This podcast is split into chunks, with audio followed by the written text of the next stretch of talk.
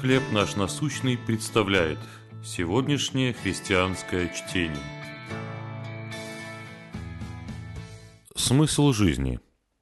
Первое послание Коринфянам, 15 глава, 54 стих. Поглощена смерть победой. Рассказ аргентинского писателя Хорхе Луи Борхеса повествует о римском солдате Марке Руфе, который выпил воды из тайной реки и стал бессмертным.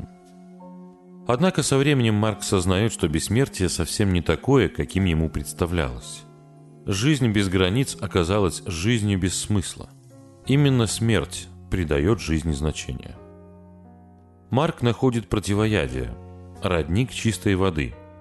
Напившись из него, он расцарапывает руку о терновник, появившаяся капля крови знаменует собой возвращение смертности – как и Марк, мы тоже иногда с отчаянием думаем об укасании жизни и неизбежной смерти.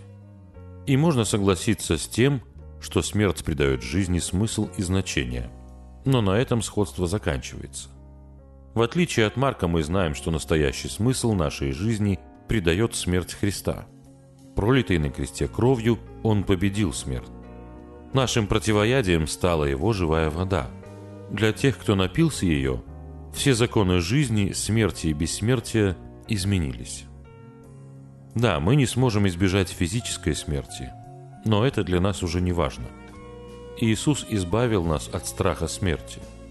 В нем мы имеем гарантию вечной жизни и осмысленной радости в небесах. Что вы чувствуете, думая о неизбежности смерти? Как вас утешает первое послание Коринфянам, 15 глава? Боже, помоги мне принять Твои обетования об избавлении от смерти и о вечной жизни с Тобой. Чтение на сегодня предоставлено служением «Хлеб наш насущный». Еще больше материалов вы найдете в наших группах Facebook, ВКонтакте, Инстаграм и Телеграм.